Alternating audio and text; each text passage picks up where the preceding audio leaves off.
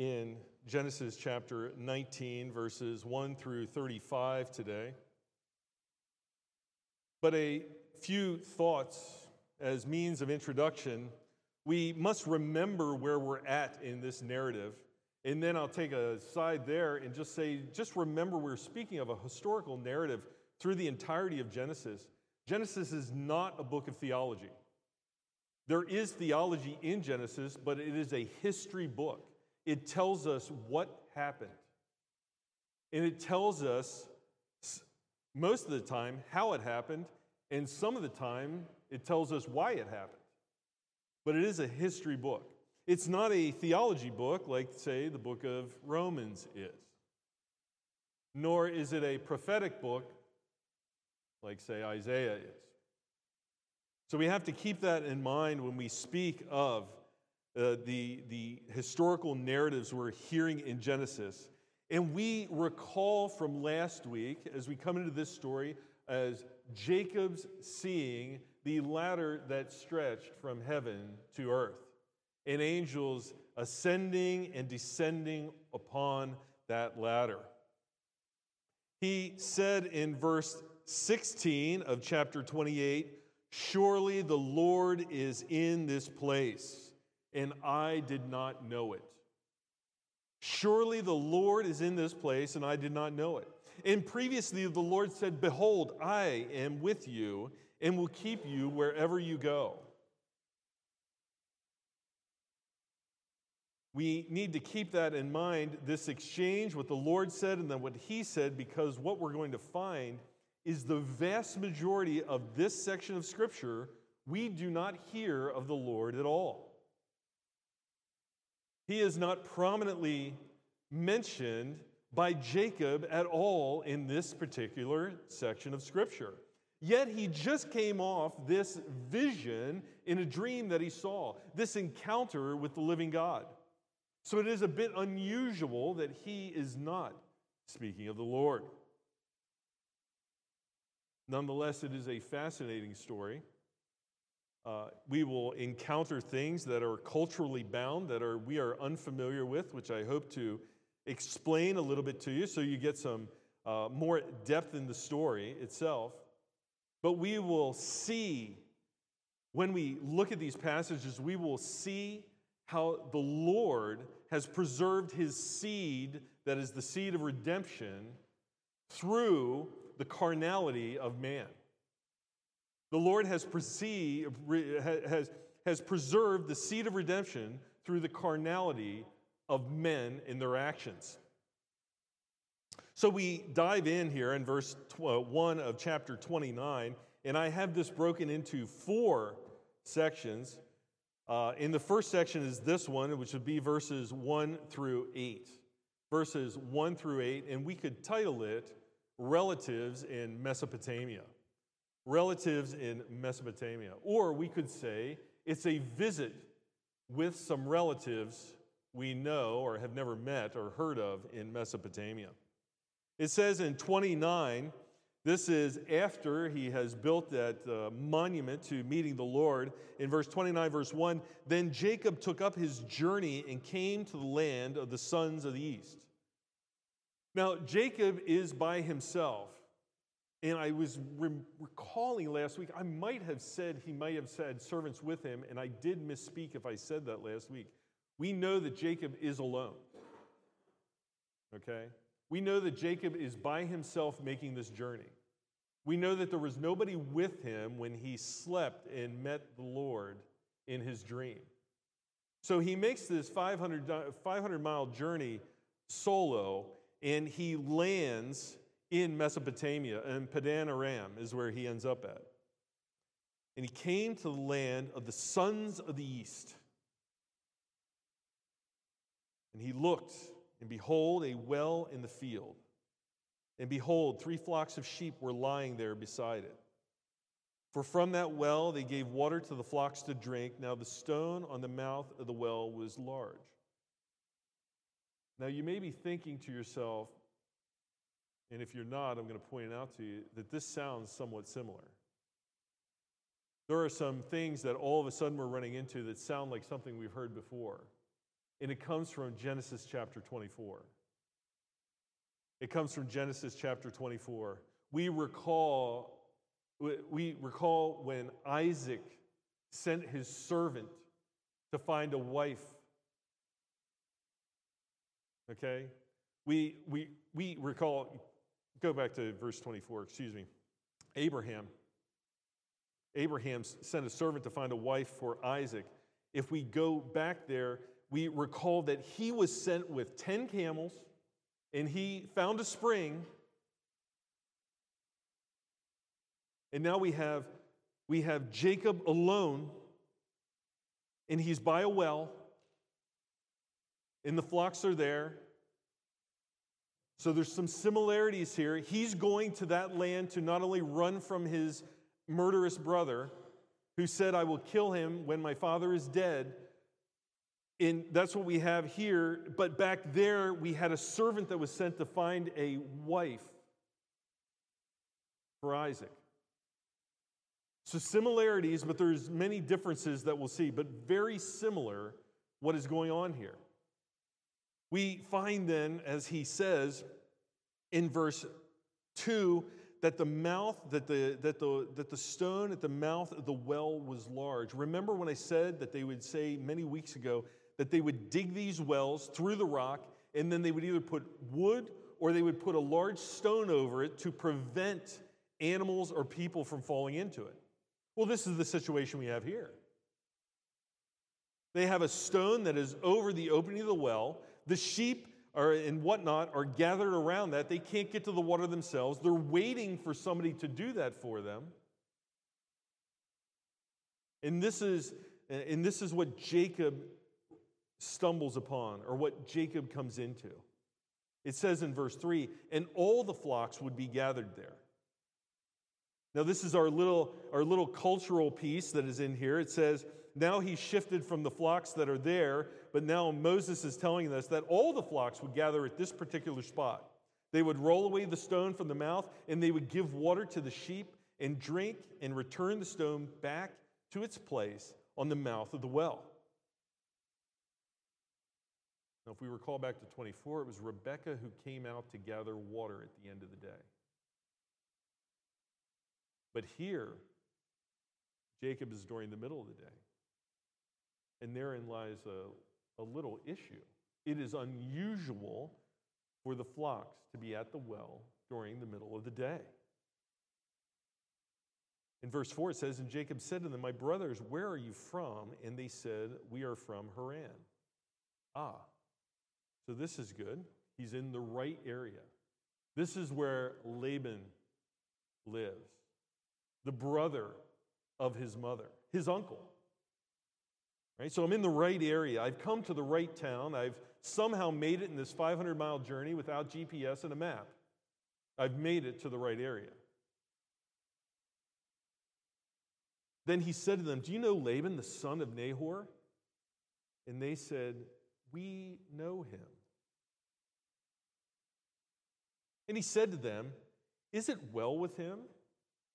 And they said, It is well. And here is Rachel, his daughter, coming with the sheep. Verse 7 And he said, Behold, it is still high day. So, the middle of the day, the hottest part of the day. It is not time for the livestock to be gathered. Now, our cultural piece would be the fact that they would typically water the flocks in the morning and the evenings. During the day, they would take them out to pasture. They would guide them out there. We recall that shepherds are the ones that guide the sheep to where they need to go. They take them to the green pastures. They take them to where they need to, uh, they need to feed at because the sheep by themselves will not know where the good places are.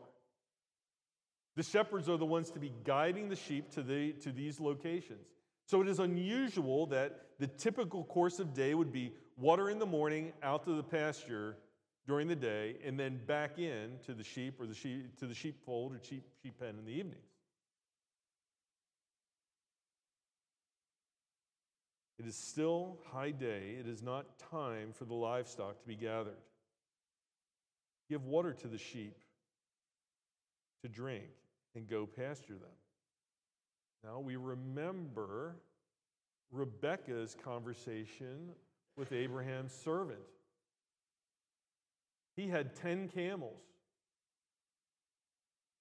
She almost did superhuman work to feed those camels, to water those camels, excuse me. Remember how many it takes a camel approximately 20 gallons of water each. And if the jars that they have hold three gallons, that's a lot of jars that she's doing lifting out of that well. Remember, the servant says, she says, I will feed, I, I will water the camels, and she does. And here we have, um, here we have Jacob saying, uh, give the water to the sheep to drink to these shepherds. We could call them, and I want to be careful, we could call them perhaps lazy shepherds. They should be all over this right now. They should recognize that water needs to be given. Maybe it wasn't given earlier in the day, maybe something happened, but they're doing nothing to give water to the sheep. They're, giving, they're doing nothing to give them life sustaining water. And he, he says, he, he says, give water to the sheep to drink and go, pasture them. This is what you're supposed to do. This is the job of a shepherd. Verse 8, but they said, We cannot until all the flocks are gathered and they roll the stone from the mouth of the well. Then we give water to the sheep to drink.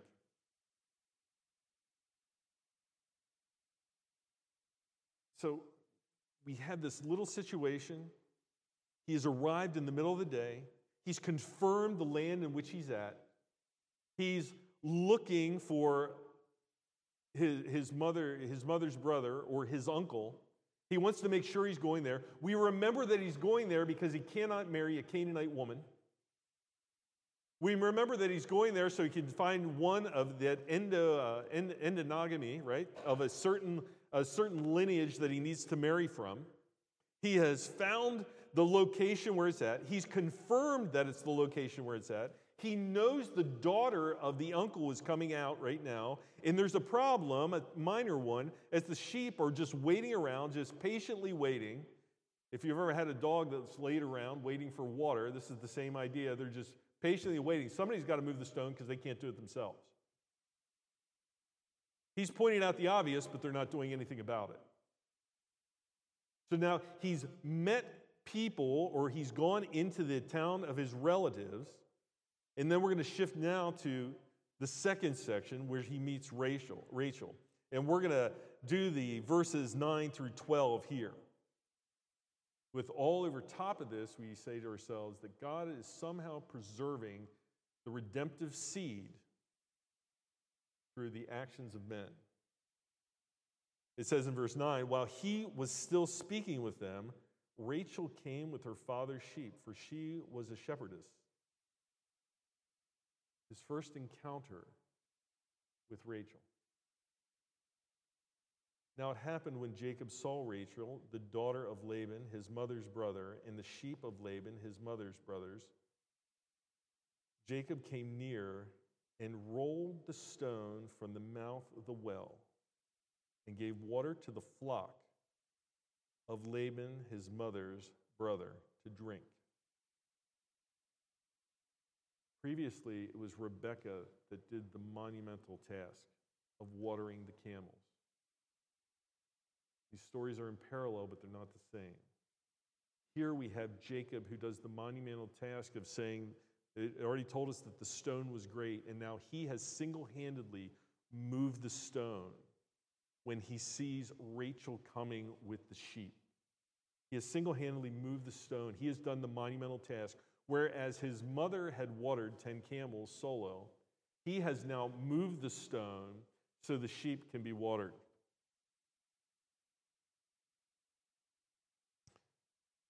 Eleven. Then Jacob kissed Rachel and lifted his voice and wept. Now, this is not to be seen as a passionate kiss.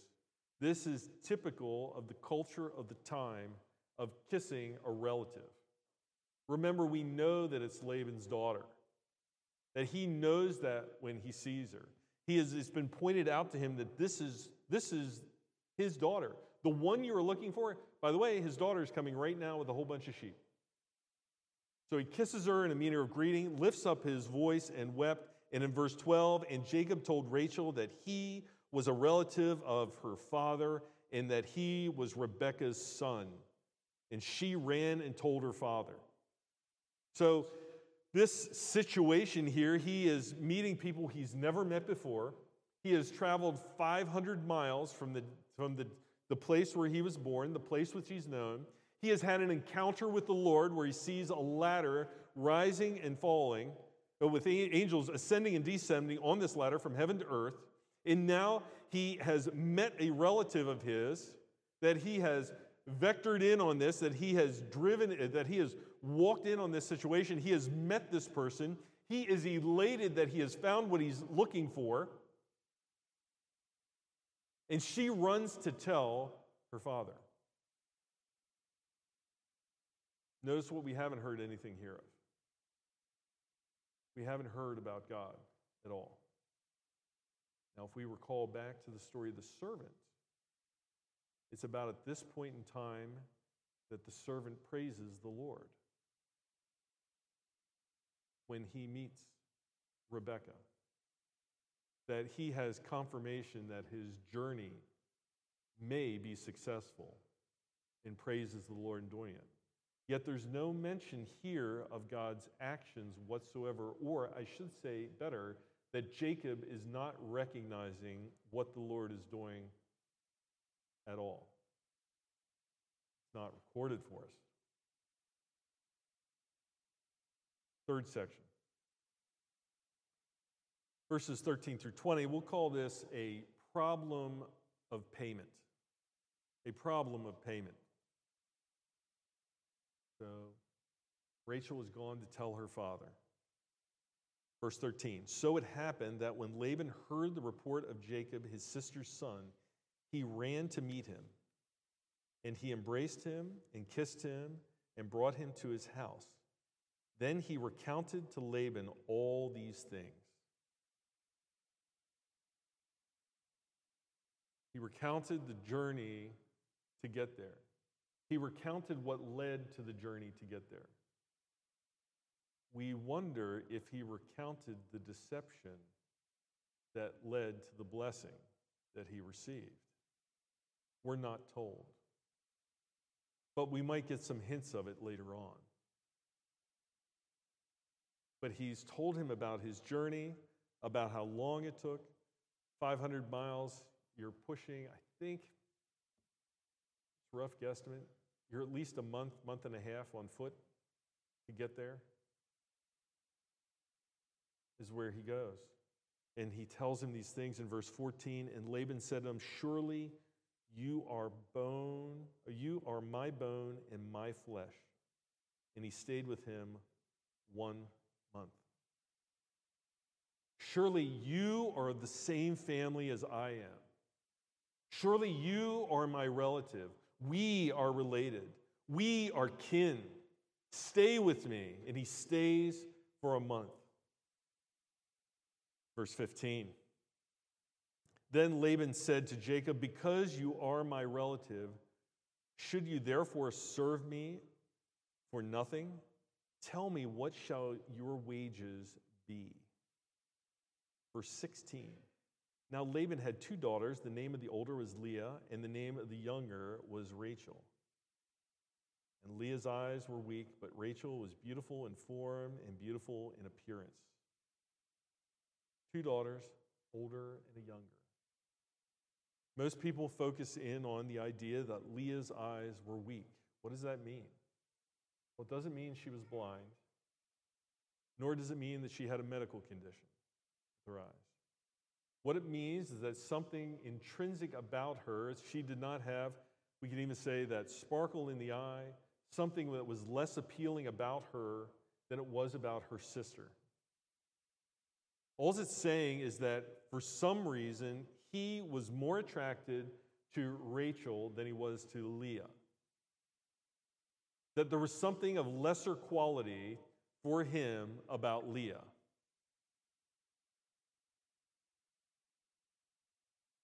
Rachel, beautiful in form and beautiful in appearance, in verse 18.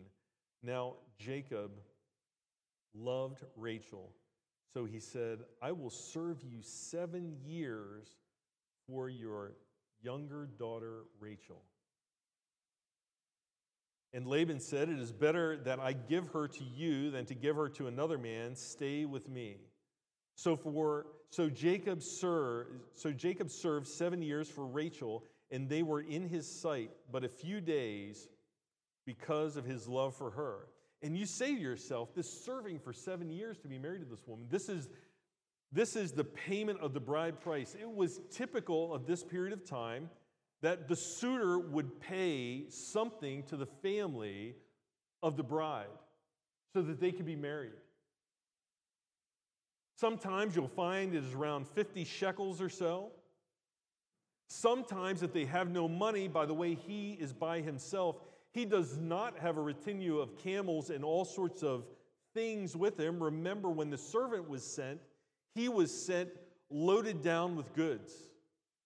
And he left them when he came back with Rebekah. Here, Jacob has come empty handed. There's nothing. He doesn't even have a servant to give over for the bride price. He's got nothing to give for her. So, if that was the case, then it would be years of service. Seven years is somewhat excessive. Generally, it would be a few years that they would do it. We see some more confirmation of this if you turn to Exodus chapter 22, verse 16. Exodus 22, 16. And then we'll turn to Deuteronomy from that, Exodus 22 16.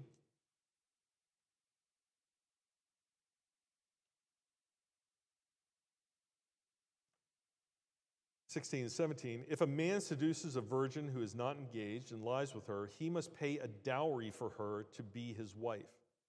If her father absolutely refuses to give her to him, he shall pay money equal to the dowry for virgins.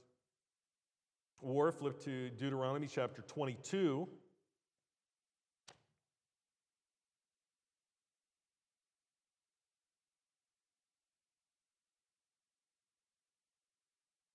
Verse 29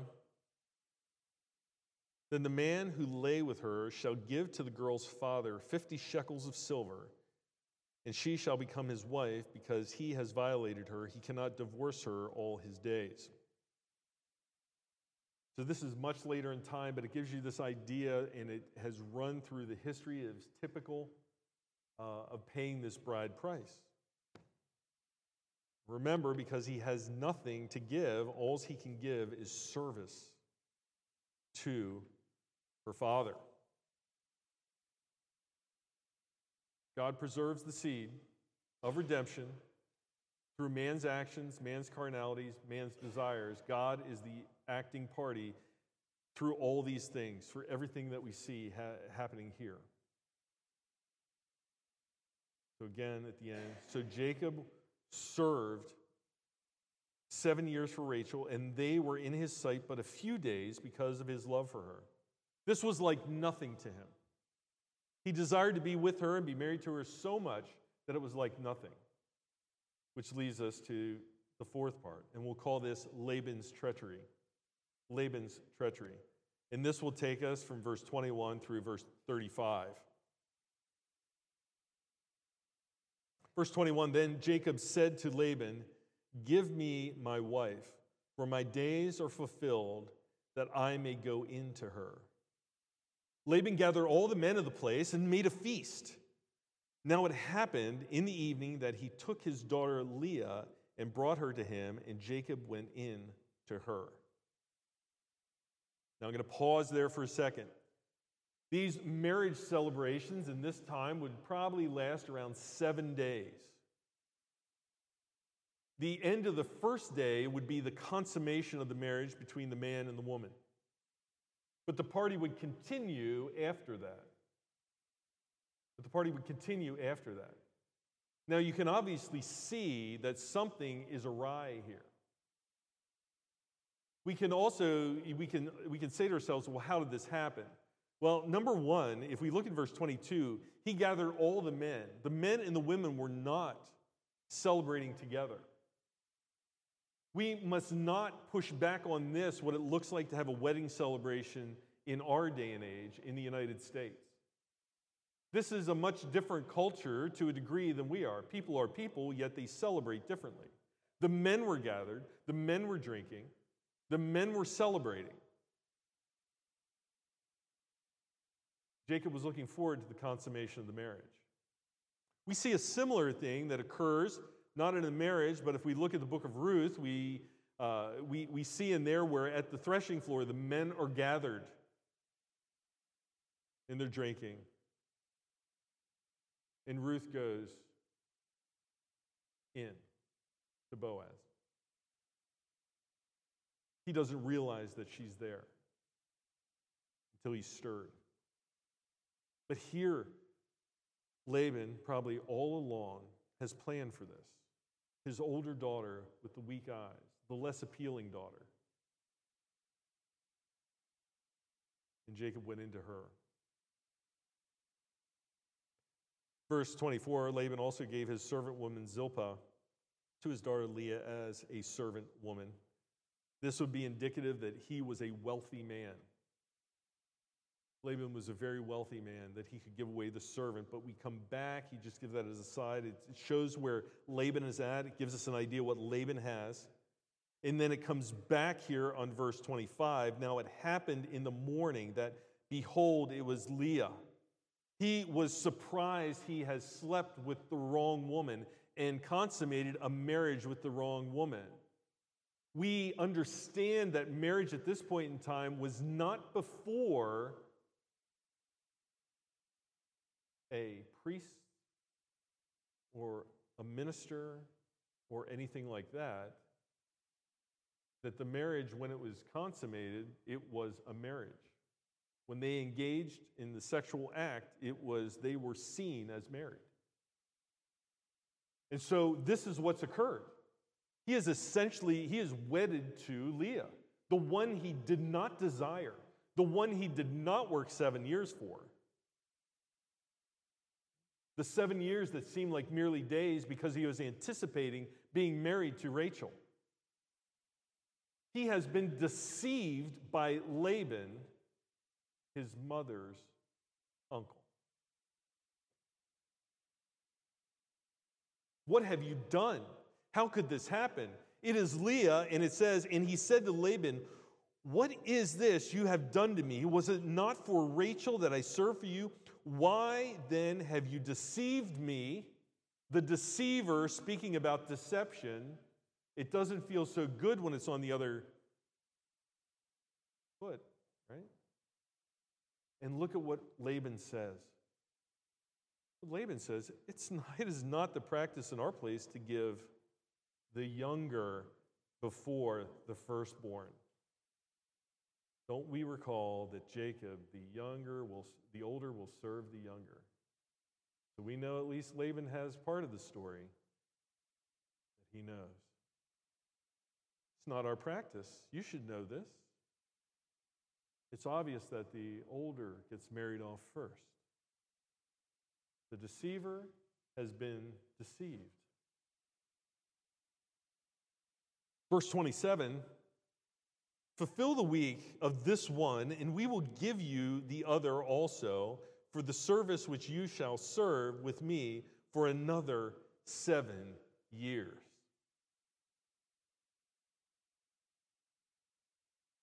Now, we recall that the wedding, that the wedding celebration lasts for approximately seven days. So we, Laban's saying, well, okay, so if we finish this celebration for the marriage now to Leah, the one with weak eyes, if, we, if, we, if you celebrate that, then I will give you the other daughter at the end of that seven days, but then you have to give me another seven years of service. Verse 28 And Jacob did so, fulfilled her week, and he gave him his daughter Rachel as his wife. Laban also gave his servant, his servant woman Bilhah to his daughter Rachel as her servant woman. So Jacob went in to Rachel also, and indeed he loved Rachel more than Leah, and he served with Laban for another seven years. God has not been mentioned once we are 30 verses in, right after the encounter that Jacob had, and the Lord has not been mentioned once. Now, What I'm talking about here is I'm not saying that the Lord is not fully active because we just saw the angels arrive, uh, ascending and descending on the ladder. The Lord is active in his creation in every single possible way. Everything is held together by God. Colossians 1 tells us that. Everything is held together by the Lord. The problem here is, is that Jacob has acknowledged that God is with him, and Jacob is not acknowledging that God is at work, that Jacob is not praising the Lord, that Jacob is not seeing God's work in all that is, that is happening here. Instead, Jacob is being somewhat Jacob, the deceiver, the one who grabs the heel, the one who has now been deceived. So, again, we say that if we look at the story, we can see how God preserves the redemptive seed through the carnality of men, through their deception, through their actions. Because we run in now to verse 31. And Yahweh and the Lord saw that Leah was unloved. And he opened her womb, but Rachel was barren. Think about this for a moment. I, I love how it says he opened her womb. We've heard this before. Many times that we have a tendency to think that, that uh, we, we don't see the Lord's action or uh, action when it, regards, when, it, when it comes to pregnancy. We don't afford the Lord the right respect in pregnancy. We don't see that it's the Lord who brings life. Mom and dad are involved, but it's God that is the life giver. I have no ability to give life on my own. My wife has no ability to give life on her own. That only comes from the Lord, right? And here we see his action, and here we see the first mention of God in this narrative. And the Lord saw that Leah was unloved. Leah was not forgotten.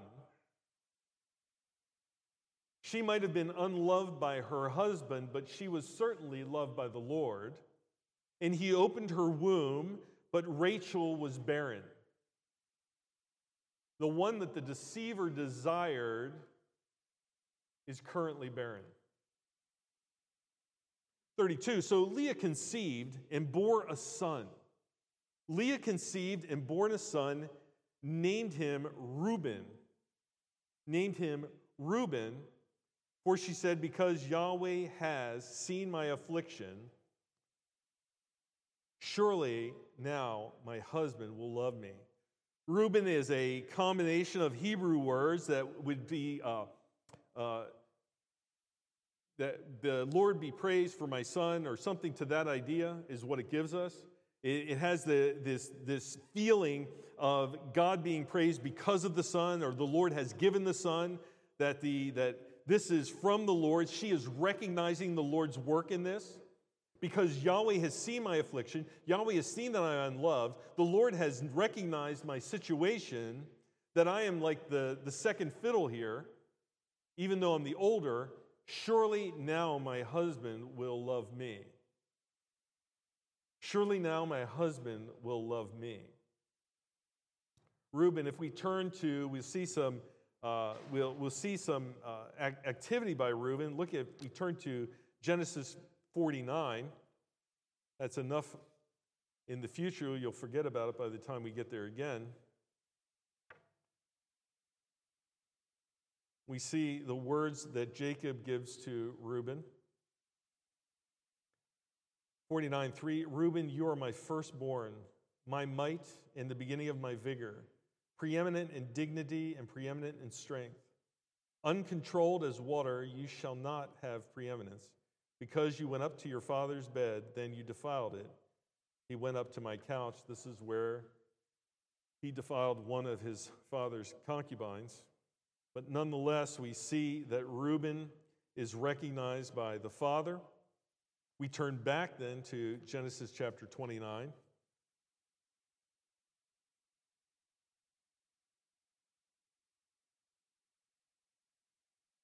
Surely my husband will love me. Verse 33. Then she conceived again and bore a son and said, Because Yahweh, because the Lord has heard that I am unloved, he will therefore, he has therefore given me this son also. So she named him Simeon. It looks like it comes the, from the Hebrew word Shema, which means to hear. It's a play, it seems to be a play on words on this one because the Lord has heard of her affliction. Because the Lord has heard of her affliction, he named her, him Simeon. We see Simeon in Genesis chapter 34. If we turn there for a moment, 25 through 29. Uh, this is where they, uh, because of the rape of their sister Dinah, that Simeon uh, formulates and Levi formulate this attack uh, to avenge her, her rape. And it says, Now it happened on the third day when they were in pain, because these foreigners were, uh, the ones who raped them, were circumcised. Then two of Jacob's sons, Simeon and Levi, Dinah's brothers, each took his sword and came upon the unsuspecting city and killed every male. And killed every male. So we see some of the activity of Simeon there. Uh, we see how they're featured. And now we get into 34 and 35, two of the most important sons that we will hear about. God is preserving that redemptive line. Verse 34 And she conceived again and bore a son and said, Now this time my husband will be joined to me because I have borne him three sons. Therefore, his name, he was named Levi, which has in the Hebrew has an idea of joining together. Now, of course, Levi is where we get the Levitical line from. It is the line of Moses, the line of Aaron. This is where they, this is what they will, what will come from their, from their seed. And then in verse 35, and she conceived again and bore a son and said, This time I will praise Yahweh. I will praise the Lord. Therefore she named him Judah. Then she stopped bearing. Now, Judah, who comes from Judah? David. The line of David comes from Judah. Who comes from the line of David? Jesus. So, as we as we come into the, as a good friend of mine would say, the so what part of this, we read a historical narrative, stones being ro- rolled away from wells, sheep wanting watered, Last week, ladders between heaven and earth. We see a deceptive son who has encountered the living God and has not acknowledged him yet. Uh, we see uh, 14 years of labor that will come uh, to gain a wife that he desires, and yet we see the undesired wife that is having uh, not only four sons, but two sons that factor entirely into the redemptive act of the Lord. Notice that that redemptive line does not come through Rachel, but comes through, whose womb is still barren for the moment, but comes through Leah, the unloved one, the one with the weak eyes. This is where we get the Levitical line. This is where we get the Davidic line, comes through both Levi and Judah. It you, we, we can't miss what is, what is being done here, what is being told to us. And we, uh, and we also have that Leah is the only one in this part of this narrative that is acknowledging the Lord. The unloved Leah is acknowledging God and is acknowledging his action. The one who is Jacob, who will be called Israel later on, is seemingly nonplussed by this, right? Is not affected by any of this, does not see uh, the Lord's actions. And so we have to we have to grapple with this because what is recorded is what is given to us, and the reason it is given is given to Israel, and the reason it is given to Israel is to give them hope, to see where they came from, to see the Lord's work as He drew them out and pulled them out of slavery, to see that the Lord's hand has always been active, that the Lord has always been at work regardless of the activities of men, the Lord has always been at work. That Jacob went into his wife Leah willingly, and she had these children. And these children would be the foundation of the seed of the promise that is coming. That through the unloved Leah comes the Savior that is unloved by the world.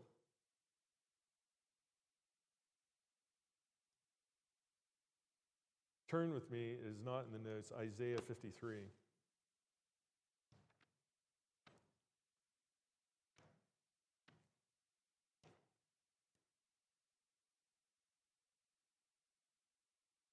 We want to recall that uh, Isaiah 52, verses 13 through Isaiah 53, verse 12, gives us the most description of Jesus, the Messiah. Unloved Leah, undesired Leah, is the one who bears these sons. And she is the one that not only bears those that would be part of the Levitical, the priestly line, but she bears the line of Judah, which is where Jesus comes from. And it says in Isaiah chapter 53, 53, starting in verse 2 For he grew up before him like a tender shoot and like a root out of parched ground. He, was, he has no stately form or majesty that we should look upon him, nor appearance that we should desire him. Through Leah, the one with the weak eyes, the undesired one, comes the Savior. Verse 3 He was despised and forsaken of men, a man of many sorrows and acquainted with grief, and like one from whom men hide their face, he was despised, and we did not esteem him. In spite of the carnality of men and their actions, God preserves the redemptive line and he preserves it through Leah, not through Rachel, and he preserves it through Judah, not through Simeon, not through Reuben, not through Levi. And this Savior comes, and the world does not recognize him. Right? This line, this one that comes through Judah, Genesis 49:10. That may be up there. We get this. We get the blessing from Jacob that he gives. Notice in verse 49:10. The scepter shall not depart from Judah nor the ruler's staff from between his feet until Shiloh comes, and to him shall be the obedience of the peoples.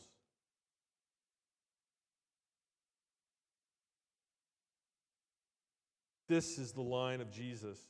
He is the king of the universe.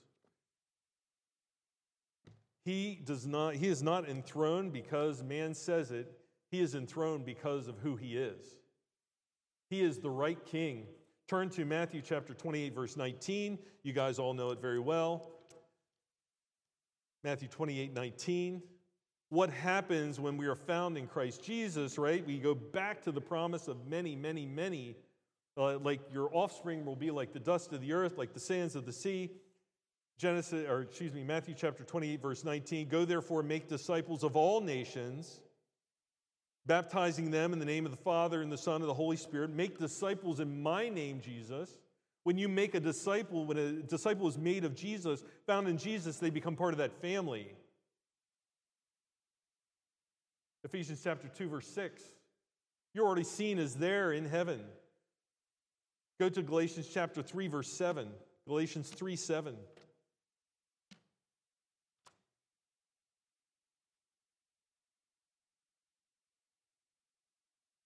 So know that those who are of faith, those who are with the faith in Christ Jesus only, those are the sons of Abraham. Those are the sons of Abraham. And then if you skip down to verse 14, it says, In order that in Christ Jesus the blessing of Abraham might come to the Gentiles, so that we would receive the promise of the Spirit through faith. Multiple thousands of years have passed till the time of Christ Jesus, all preserved by the Lord in doing that. All preserved so that all would be found, that will be found in that kingdom that is His. All that will be His sons and daughters are preserved regardless of the carnality of men and their actions in spite of the carnality of men and their actions, and through the carnality of men and their actions, and through the deception of men and their actions, God preserves those he will save till the end of our lives and through eternity. Revelation chapter 5. Revelation chapter 5.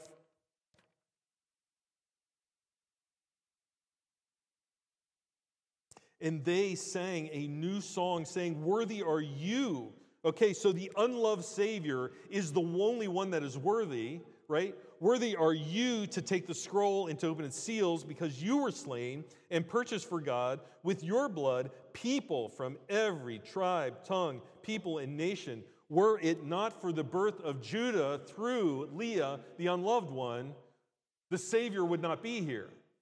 But because God has preserved that from the beginning, we see, and Israel sees, and now we see as Christ followers, that God's plans will always come to pass, that they never go off target, that they never take a wrong turn, that He never takes a U turn, that He never changes His mind, that He has made this to be like this, that we that are found in Christ, and only those that are found in Christ, will be saved and found in the new heaven, the new earth.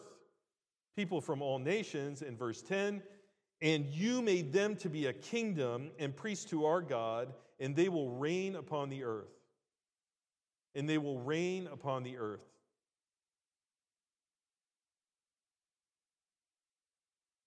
God, who has preserved the redemptive line without regard to the actions of men, He will preserve you too if you are found in Jesus. He will preserve you to the end. You can rest assured that found in Jesus, you will be found in heaven. You can also rest assured that not found in Jesus, you will be found in hell. It is time, if you have not, is to come to Jesus. Now is the time. There is no better time than now. For if you do not come to Jesus now, your heart is being hardened every single second against him of every single day. And a time might come when you will never be able to make that decision to come to Christ. That is my prayer that if you're not found in Christ, that you come to him today. And also my prayer is that, that if you're found in Christ, that you can have assurance when you hear these narratives that God does exactly what God is doing, and it is exactly perfect in how he does it. Preserving the line through Abraham, preserving the line through Isaac, preserving it through Jacob, through Judah, through David. Let's pray. Father God, thank you for this time in your word. Thank you for these members of this church. Thank you for all that are here today. Be with them as they leave this place. In Jesus' name we pray, amen.